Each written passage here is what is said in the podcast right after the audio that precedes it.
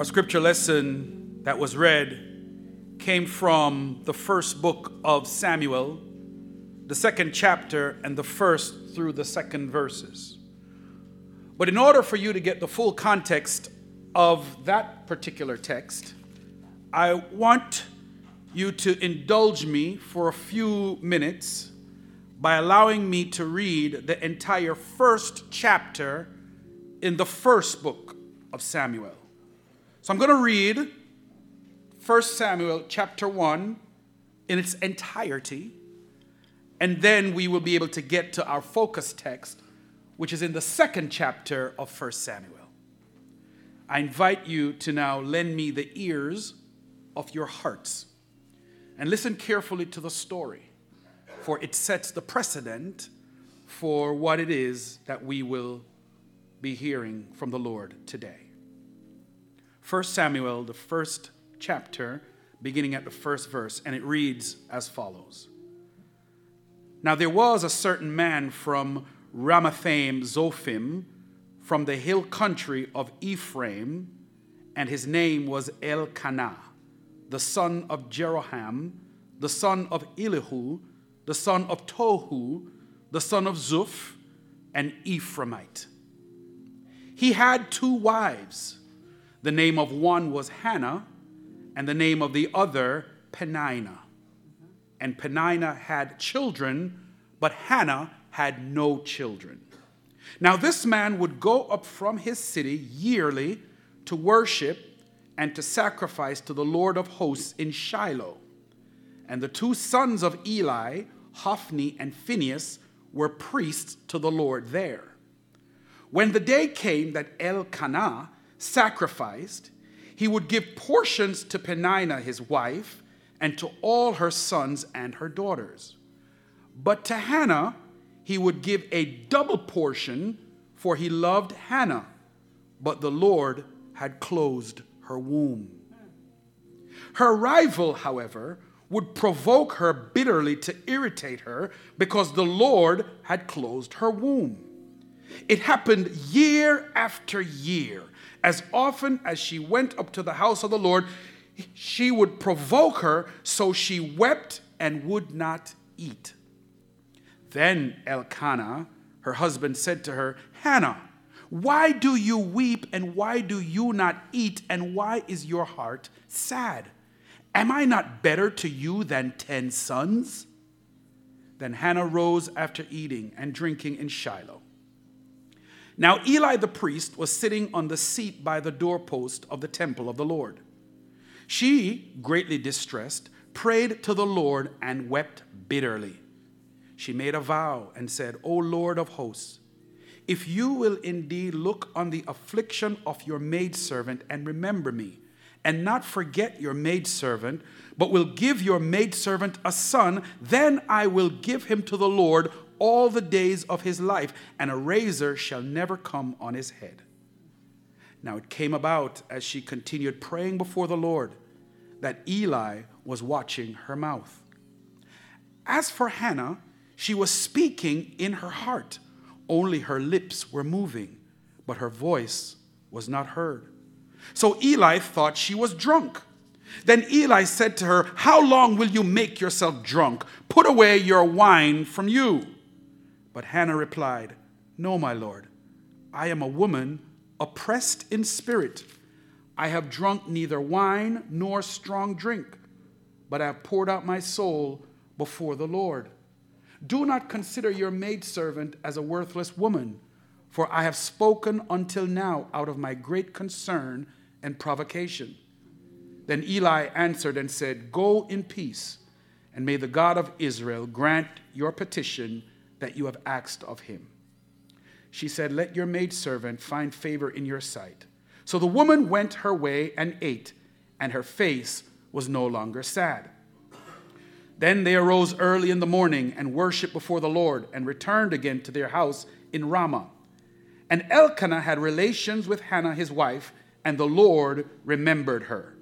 It came about in due time, after Hannah had conceived, that she gave birth to a son and she named him Samuel, saying, Because I have asked him of the Lord. Then the man Elkanah went up with all his household to offer to the Lord the yearly sacrifice and pay his vow. But Hannah did not go up, for she said to her husband, I will not go up until the child is weaned. Then I will bring him that he may appear before the Lord and stay there forever. Elkanah, her husband, said to her, Do what seems best to you. Remain until you have weaned him, only may the Lord confirm his word. So the woman remained and nursed her son until she weaned him. Now, when she had weaned him, she took him up with her with a three year old bull and one ephah of flour and a jug of wine and brought him to the house of the Lord in Shiloh, although the child was young. Then they slaughtered the bull and brought the boy to Eli. She said, O my Lord, as your soul lives, my Lord, I am the woman who stood here beside you praying to the Lord. For this boy I prayed, and the Lord has given me my petition which I asked of him. So I have also dedicated him to the Lord. As long as he lives, he is dedicated to the Lord and he worshiped the Lord there. Pretty lengthy, but I hope you've followed the story. In many ways, our society has a tendency to underestimate and discount the value of women in favor of exalting the contribution of men it's no more evident in the way that women are sometimes paid less than men who do the exact same job, even though, even though sometimes they do it even better than the men.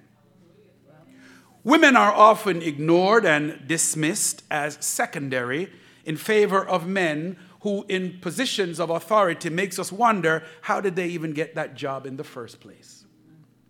The point is, our society and several other societies as well have not progressed as far as they could because they have chosen to limit the opportunities of more than half the population.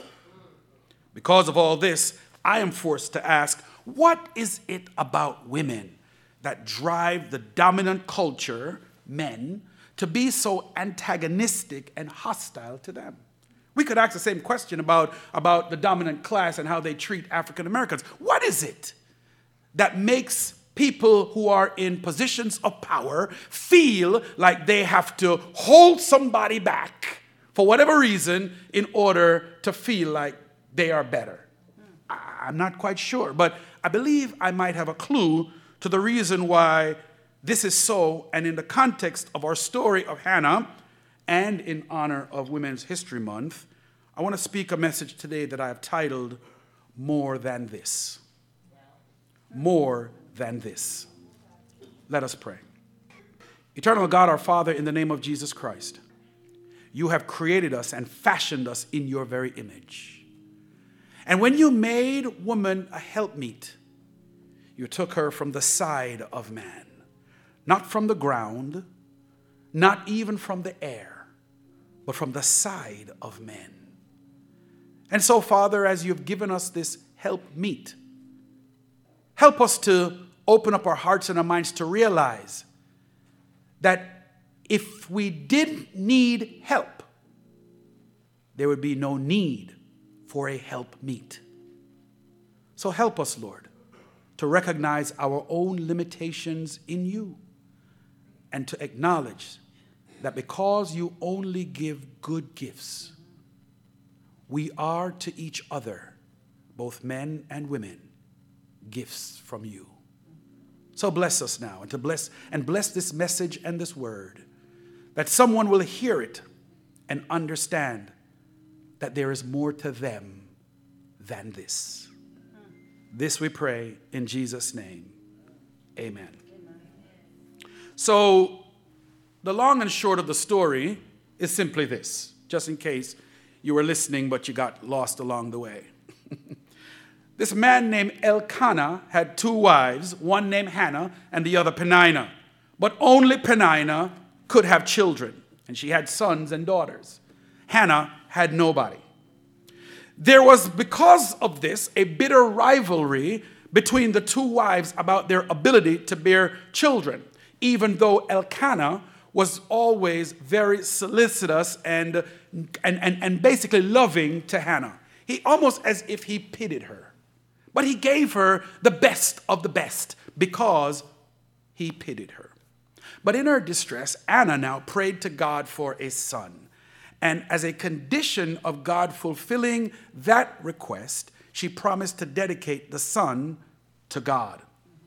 Now, while she was praying, Eli the priest saw her, and he first saw her and mistook her for being a drunken, stupid person or woman. That's what he saw. Not a praying woman, but a drunken, stupid woman, according to his eyes. So much so that he chastised her and he actually accused her, which she had to now politely defend herself. But not too long after, he then blessed her.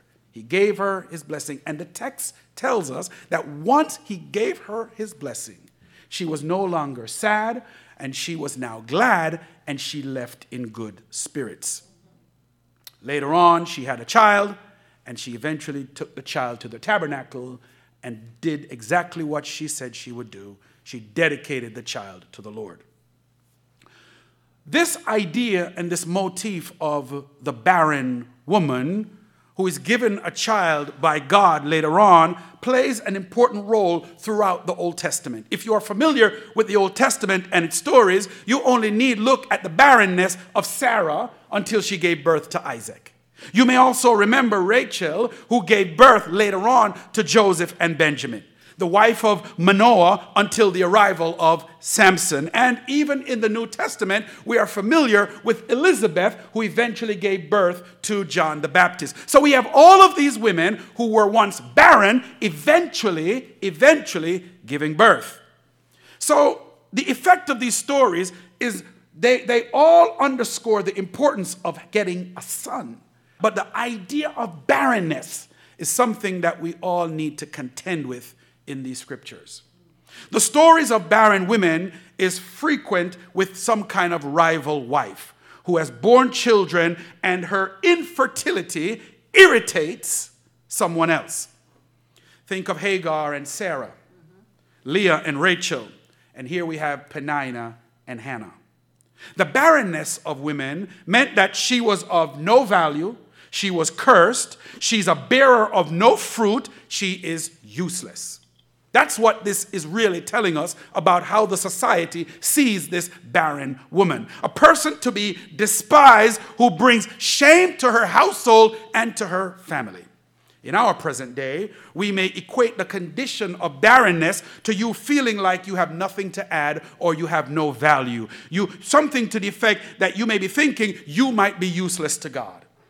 There may be many reasons why people feel that way. For why would you say to yourself sometimes, why would God use someone like me?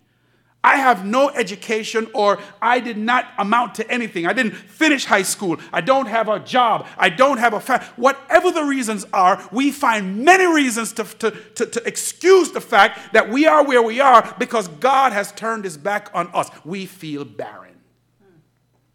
Many of us. So it's not limited to, to a woman not being able to have a child. It's to every single one of us who feel like something that we should be giving of ourselves is not possible because of whatever reason. Maybe God just don't like me.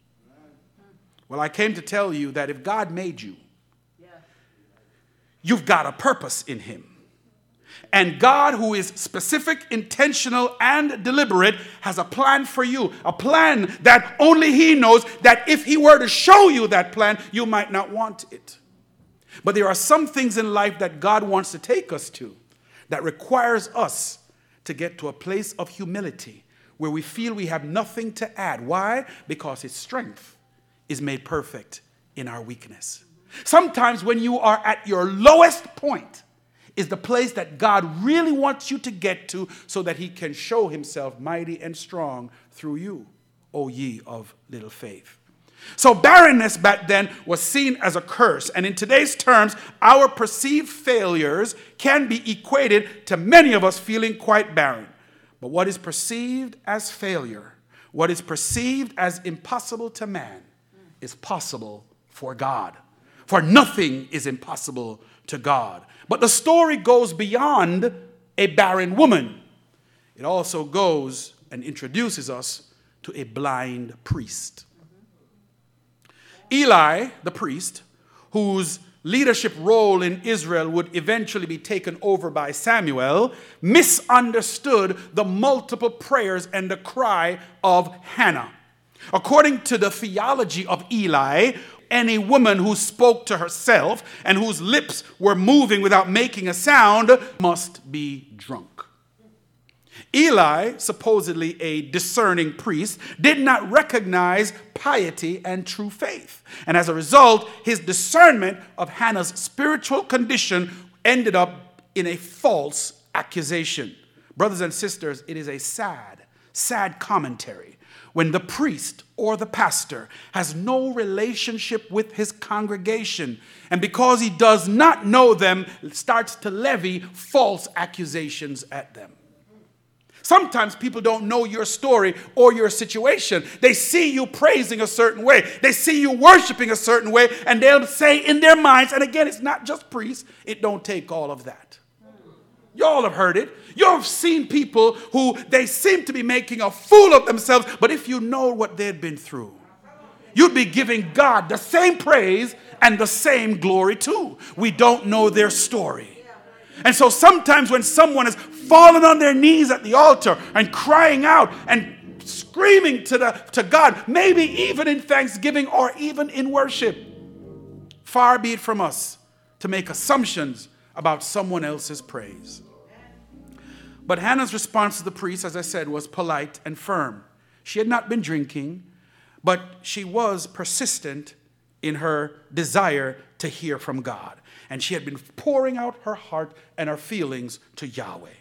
But don't miss the fact, don't miss the fact, brothers and sisters, that he, the priest, still had authority to extend the blessing of God upon this woman. And this woman eventually went away with her countenance changed, and now she was able to conceive. Now, I'm going to throw something in here that might or might not be true biblically. Who knows if the stress of this woman was what was causing her to not conceive. I don't know. But what I do know is what the text says that after the priest blessed her, and her countenance changed, and she felt different about the God she served, she was now in a place where she was able to conceive. Brothers and sisters, don't miss the point. It's not about having a baby, it's about you recognizing that sometimes what you want from God requires an attitude adjustment in you. The reason why we pray is not because we want to make people hear our good words, is that prayer sets our attitude and our hearts in the right place so that we may receive what God is saying. Oh God, open their spiritual eyes that they may see that there is more of us, that more of you that is for them than against them. Sometimes the reason you don't hear from God is not other people, but yourself. Sometimes you're standing in the way of your own blessing simply because you need an attitude adjustment. Am I talking to anyone? I'm simply I'm making a point here. You don't really need the priest. You just need you to know who God is. So this takes us now to our text for today. And I'm only reading the first two verses from 1 Samuel, the second chapter. Here is what happens after Hannah conceived. She says this My heart rejoices in the Lord. Attitude. The Lord has made me strong. Endurance. Now I have an answer for my enemies. Authority. I rejoice because you rescued me. No one is holy like the Lord. Faith. There is no one besides you. Hope. And finally, there is no rock like our God assurance. Right in those first two verses in Hannah's song of praise attitude, endurance, authority, faith, hope, and assurance. Is that your story? When you go to God or when God gives you a blessing, is that your story? Are you rejoicing in the right attitude with the endurance that lets you know that God has made you strong? Because when the mountains come and when the obstacles come, He has in you exactly what you need to overcome it. So are you enduring? Do you have the authority to walk in what God has promised you? Do you have faith, hope, and most of all, the assurance that He is God? The Song of Hannah is an apt celebration of the God who gives a child to this barren woman and thus shows his compassion for life and the longing of the hearts of his people. There is something in every single one of you that God needs to birth. Whatever that something is, I don't know. But every one of you is pregnant with promise. The question becomes are you, are you in the place where you won't have to deal with stillbirth? I'm talking metaphorically. I want you to understand that God has placed in every single one of us something that this world needs. Otherwise, you would not be here. So I'm trying to help everyone to understand that your faith is something that God wants to, to arrest and to get a hold of. Enemies of Hannah or others who would try to derail God's plan will experience defeat at his hands every single time. The Song of Hannah puts the stories about Samuel in their proper perspective. If you don't know anything about Samuel, know this to be true. He became one of the greatest prophets in all of Israel.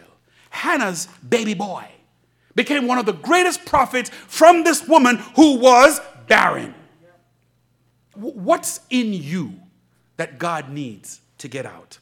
So, what's the point of the story and in the context of Women's History Month? Why, why am I talking about this? Well, on the one hand, as I said before, our society is filled with men who, by virtue of their own prejudices, their own cultural biases, their own misunderstandings of God's grand plan, are only able to see women, all women, most women, as barren, weak, soft, and incapable, fragile and unworthy of accomplishing things that they deem important. I'm talking the truth. Whether or not you have experienced the prejudice of men, when you have done great things, you have, you have earned all the qualification, but yet still this ceiling you can't seem to penetrate. Let me be clear. Let me just digress here for a moment. I am not intimidated in the least, in the least, by the giftings of others. If you are amazing, you are amazing all by yourself. And I can celebrate your accomplishments. I can celebrate your worth because it is no indication of my own failings.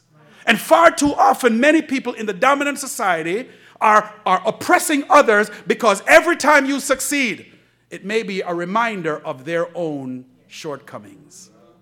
And that's the truth. Sometimes people who are oppressing you, whether they are black, white, green, yellow, pink, indigo, or violet, man or woman, is simply because your achievements and your success is a constant reminder of how much they have underachieved. I'm just saying it like it is.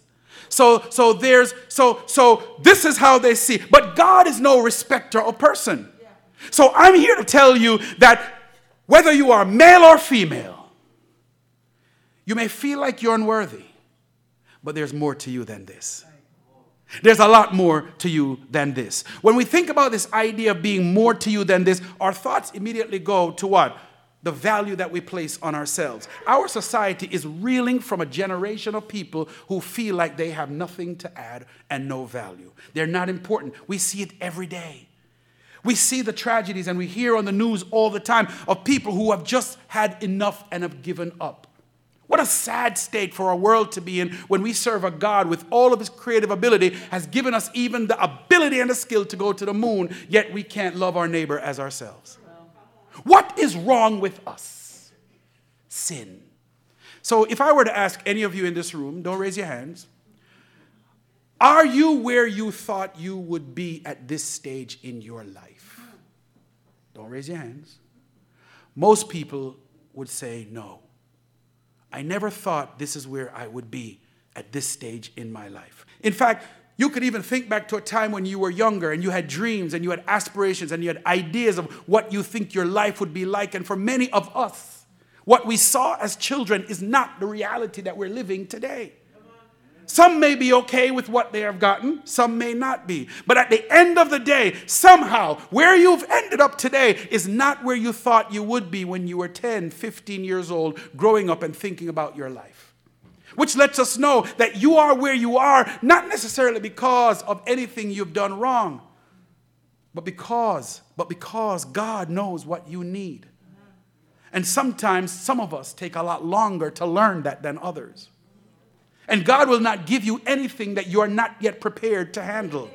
Let's be clear. So, most of us are not getting all that God has for us because we still need an attitude adjustment. to bring it more closer to our story, some of you may have even had dreams of being a husband or a wife, or like Hannah, having children of your own. All of these dreams are valid, all of these things are worthwhile, but they represent your dreams and your desires. And while some people's dreams come true, the vast reality and the majority of people is that it don't. Most of our dreams do. Listen, I never in a million years thought I would be a pastor of anything. Never in a million years. It was not in my plans. But now, as life has unfolded, I've come to realize that there is something that God knew about me that I did not know about myself. And when I gave my heart to the Lord and when I committed myself to Him in faith, He started to show me things, wonders that I never could have imagined. Because even when I got to the pinnacle, if you will, of even the corporate world, it couldn't satisfy me the way that I'm satisfied when someone finds hope in the Lord. I'm not as satisfied what, with what I was doing, pushing spreadsheets and Excel files, as I am when I get the privilege to baptize a child. There are some things that God understands about who you are that you would do very well to find out what that thing really is. In our minds, we have thoughts that because I'm not where I thought I should be at this stage in my life, I'm not doing what I would be doing at this stage, then I am worthless. The devil is a liar. You may think you're worthless because you don't have a house or a husband or a car, a job, a family, a career, or friends. The truth is, you are exactly where God needs you to be for what it is that God needs to do in you. Wake up and recognize it that people have different stations in life, and every single person is called to something different in the kingdom of God. And your fulfillment of your purpose is not trying to figure out how to be what you want to be, but to be what God says you are. That is the problem, and we need to start telling people the truth. You really can't count, so you can't be a steward. Kind of have to tell people the truth. You're really not trustworthy, so I can't make you a trustee. Because in the very word is trust. And you don't have that. I'm just saying. Just because you do not have all the things that you want or think you should have, does it mean that you are still not moving according to God's plans? God knows the plans He has for you plans to prosper you and not to harm you, plans to give you hope and plans to give you a future. And that is for every single person. My point then is simply this there is more to you than this. And this is not based on what you do not have or what you do have. There's more to you than this because of what you will produce. I'll say that again because I think it went over somebody's head. You are not valuable to God because of what you have or what you don't have because of who you know or who you don't know, because of who you love or who you don't love, because of all of these things. You are not valuable to God because of any of those things. You are valuable to God because of what you can produce. There is something you can produce, and that's the key. You see, Hannah produced Samuel. So it didn't matter if she had 10 sons. All that happened is what God wanted was the one. So she was barren, not because of anything wrong with her, but that God wanted Samuel and it wasn't his time yet. Can you wait on God for your yet?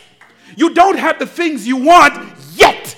You don't, you're not where you're supposed to be yet, but it doesn't mean you're not gonna get it soon because God's ways are not our ways. His thoughts are not our thoughts. He has the mind and He knows what He needs out of you. Brothers and sisters, it's not yet your time, but it's coming. But it's coming.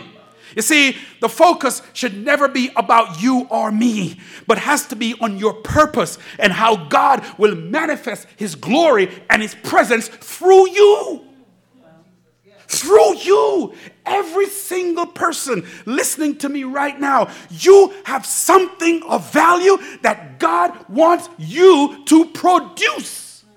And every single day, you're either working towards bringing it to pass or you are holding it back. That's why faith, which is the substance of things hoped for, the evidence of things not yet seen, is so important. Because if you have faith the size of a mustard seed, brothers and sisters, you could say to this mountain, Oh my gosh, I hope y'all are getting this. Hannah probably, and I'm just saying this, Hannah probably was not barren. The text says, yeah, she was barren, but the text was telling you what other people thought. What a mistake we make when we think because someone hasn't done something on our agenda means that they're not on God's agenda. Whose agenda do you want to be on? Because I'm telling you right now, listen, there's a lot of things that I want to happen with this church. I want to see the pews packed. I want to see us with new carpet. I want to see us redo the floor. I want to see us to do all these different things. But that's my agenda. Maybe God is saying, now you need to suffer just a little while so that when it comes, you can appreciate it. I'm just saying, you know, you know, talk to a mother that has been waiting for a child. And when that child comes, listen, you might do more than just dedicate him to the Lord. Because the fact of the matter is, you have to, you, you, you, you end up being so grateful. So grateful. That's the reason why God will tell us in His scriptures that Jesus is near to the brokenhearted. Because when you have nothing, when you get a glimpse of His glory, it means everything. We live in a nation where it is easy to go to church, to worship, and to pray. Talk to somebody who can't even sit in a pew that would love a pastor to lay his hands on their head, but they're in a place where the minute they show themselves a Christian, they get shot. Talk to a person who would love to be able to sit in a pew, yet we complain that the cushion is not soft enough. Brothers and sisters, I'm telling you that our barrenness is, does not mean we're barren. It just means God hasn't produced what He wants out of you yet. So there's more to you than this. There, you, you, you see, there's more to you than this because even if you think you are worthless, you can transform other people with your kindness. With your kindness. You, you, you, you, you have the skills to positively change the life of someone else. You have the ability sometimes to bring hope in situations where people may feel hopeless. How many of you know that one word, one kind word, can change somebody's life? You know what it's like when you're feeling really down in the dumps and someone gives you a kind word. Listen, kind words don't cost you anything, yet we hold on to it like it's gold. Listen, I will bless the Lord at all times. His praise will continually be in my mouth. Brothers and sisters, there's more to you than this. You have authority, you have endurance, you have attitude. Your heart should be filled with the love of God because all that will do is drive out the hate that you may harbor for your brother or your sister. But there's more to you than this. You see, the reason why there's more to you than this is because on Calvary's cross, there was this man named Jesus who overcame sin, death, and the grave so that you and I could be free to love the Lord our God with all our heart, soul, mind, and strength, and even our neighbor as ourselves. You see, there's more to you than this because if you carry this treasure in this earthen vessel, then you know that you carry a Lord who paid the ransom in full who reconciled us to himself, who defeated the powers of darkness, who bore our grief, who loved us and gave his life for us so that we would have freedom in abundance. There was more to Hannah than what the man saw, not because of who she was or what she had done, but because of what she would produce for the kingdom of God. She produced the great prophet Samuel, who would deliver his nation through turbulent times. So, women of Allen Temple, and even the men, there's more to you than this, than what you see or even what I see. I don't sit or stand in judgment of you. My role in this church is to really get to understand who you are so that I can speak words of life into you according to what the Spirit of the Lord is telling me, so that out of you will be birthed the purpose and the plan for God. I don't have time to envy you because the greater you are is the greater we are.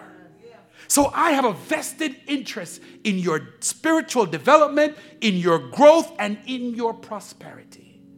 And it is not a selfish desire for me to see you grow and be strong in your faith. It is that it is what pleases our Lord. For he died for that reason, so that you and I could be the best examples of why we love the way we love why we worship the way we worship, why we pray the way we pray. There's more to you than this. So don't get stuck today if you feel barren or maybe feeling like you don't have an ability to give birth to something that God wants. I came today to let you know that if you are here right now listening to me, watching me, watching me, it's not by accident because you have something that God wants in this world. You have a purpose in God's grand plan, or He would not have created you. For God wastes nothing. You matter to God, and you matter to us. And if I have any discernment at all, like the priest, if I have any discernment of all, I can say this with all confidence, without fear of contradiction or without hesitation. If I have any discernment of all, may the Lord God of Israel, the God of Allen Temple, grant you every request that you have made of him. For there is more to you than this. May the Lord richly richly bless you, my beloved.